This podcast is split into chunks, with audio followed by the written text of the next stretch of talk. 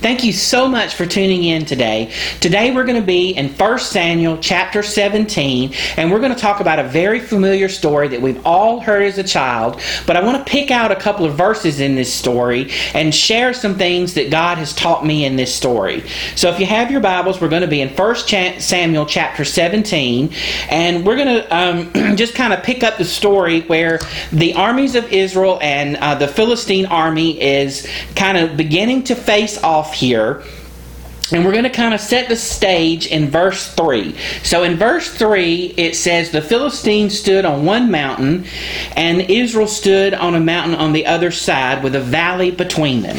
So we have the Philistines on one side, and Israel's army on the other side of the mountain, and then there's a valley in between them.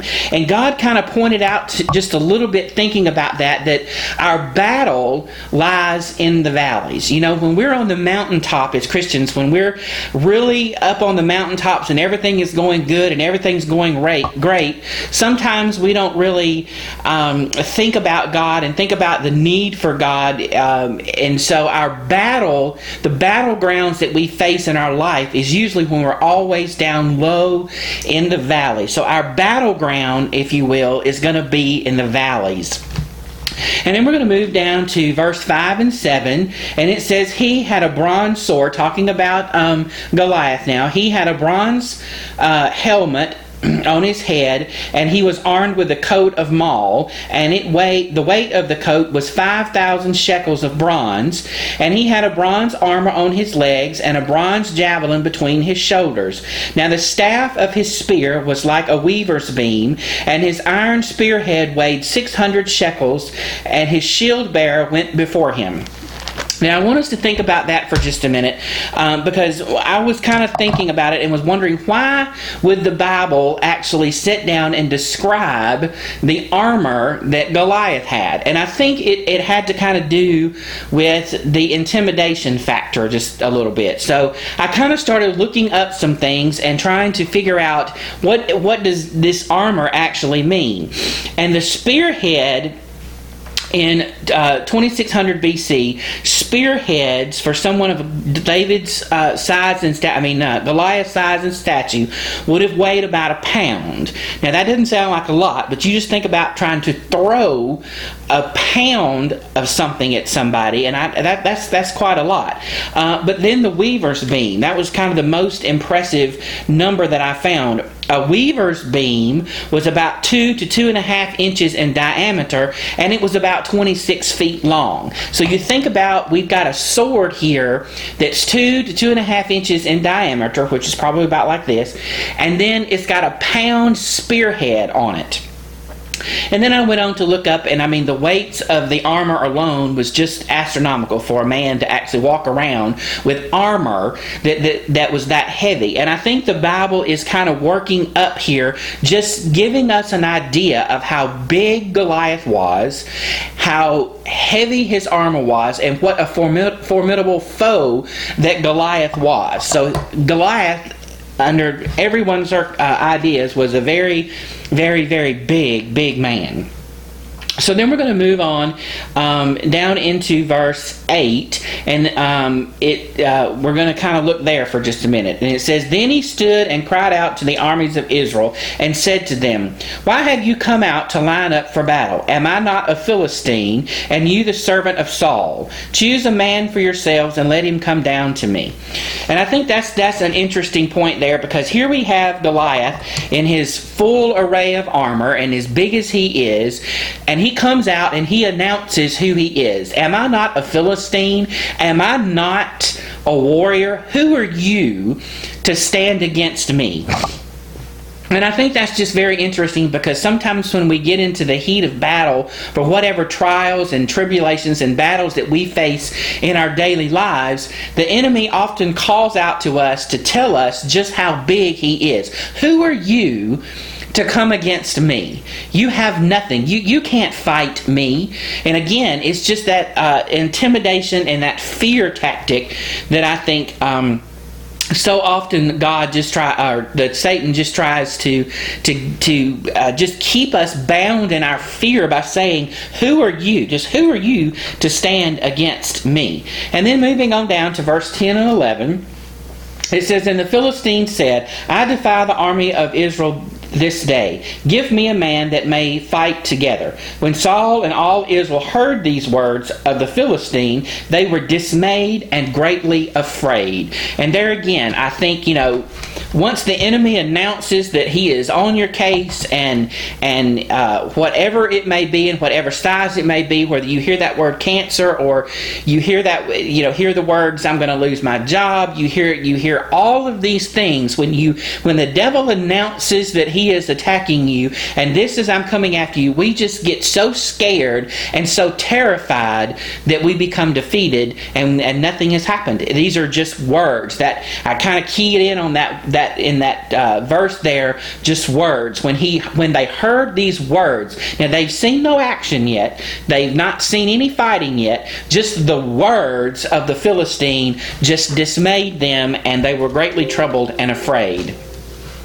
And then moving on down to verse 16 and the Philistine drew near and presented himself for 40 days, morning and evening. So let's think about that for a minute. So we have um, the armies meet every single morning, and for 40 days, in the morning and in the evening, here comes Goliath out and he parades around and he says these same things. Here I am, the Philistine. Who are you going to fight me? So he's just wearing them down, just wearing them down over and over and over again. Things wear us down. The enemy keeps presenting thing after thing. Who are you? You don't have a past. Or look at your past. You don't have a future. Look at who you are. Look at what you've done in your life. Just just wearing you down. He announces those same things over and over and over and over to keep us defeated.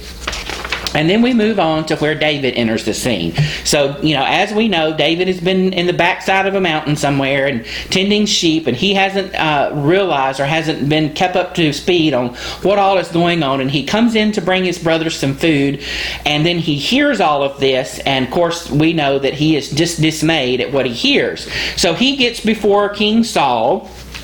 And if we look into verse 33, um, and uh, we look into verse 33 and so he is uh, coming to saul now and he has decided that he's going to go out and he's going to fight, uh, fight with goliath. And saul tells him this and saul said to david you are not able to go against the philistine to fight with him for you are a youth and he a man of war from his youth so i think this is very interesting point right here because one of the things that I thought about is, you know, when we when we really get dismayed uh, over something, and we kind of go to our friends, and our friends start telling us, you know, you can't do this, you can't do that, you can't do this, you've you've never, you're not good enough to do this, or you've not ever been, uh, you know, you don't have the education for this, you don't. I mean, just excuses after excuses after excuses after excuses to say you, you can't do this. So I kind of thought about that, and I thought, you know, sometimes we need to be selective of who we listen to, and we need to be selective of who our friends are. Uh, you know, we want people to tell us the truth, and we want people to uh, help us in, in some things. But sometimes, if God has put something on my heart and God says, This is what's going to happen, this is what I want you to do, and we know that, we know that is coming from God, then we can't listen to our friends. We can't listen to that. We need to focus on God because, again, sometimes the enemy uses those around us to defeat us even further when we when we uh, are not listening to Him directly. So we need to be very careful of who our friends are. So David kind of keeps going, and he's pretty much said, "I'm I'm going out there to fight the Philistines. Now I don't care what you say."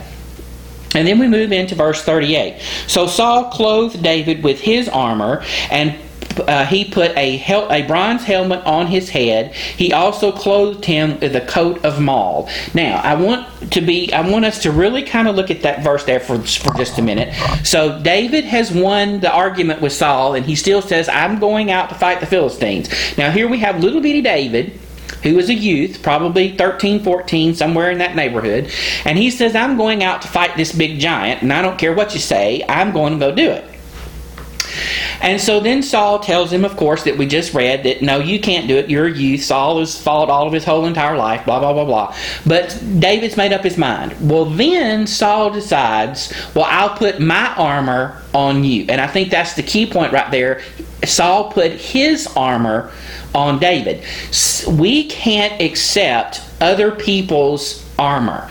We can't accept how other people lived their life or have done the things that they have done and and and um, had the success that they have uh, had success with and achieved with their gifts and their talents. We've got to use what God has given us, and we've got to hold on to that. We've got to understand our gifts, understand who we are in Christ, understand every single bit of that, and hold on to that because God puts down on the inside of each and every one of us our own special gifts to handle the task and the assignments that He has for us, and we can't use somebody else's armor. And then lastly, we go into verse 45 and it says this Then David said to the Philistine, You, with a, you come to me with a sword and with a spear. and with a javelin, but I come to you in the name of the Lord of hosts, the God of the armies of Israel, whom you have defiled. And I'm thinking there, David really gives us an excellent example as to who we are in Christ. He is coming against the enemy he doesn't care about the swords and he doesn't care about everything and how big the Philistine is. He is coming to him saying, You have come against me with all of this, but I come against you in the name of the Lord. David recognized who he was. And that kind of reminds me of a verse in Ephesians, and that's Ephesians chapter 6, verse 10. And it says, Be strong in the Lord and in the power of his might. David really understood who he was in Christ. And I hope you figure that out too. You are a child of God, and down on the inside of you, God has placed special gifts and special talents that only you have to face the challenges and the assignments that He has given to you. Thank you, and God bless you.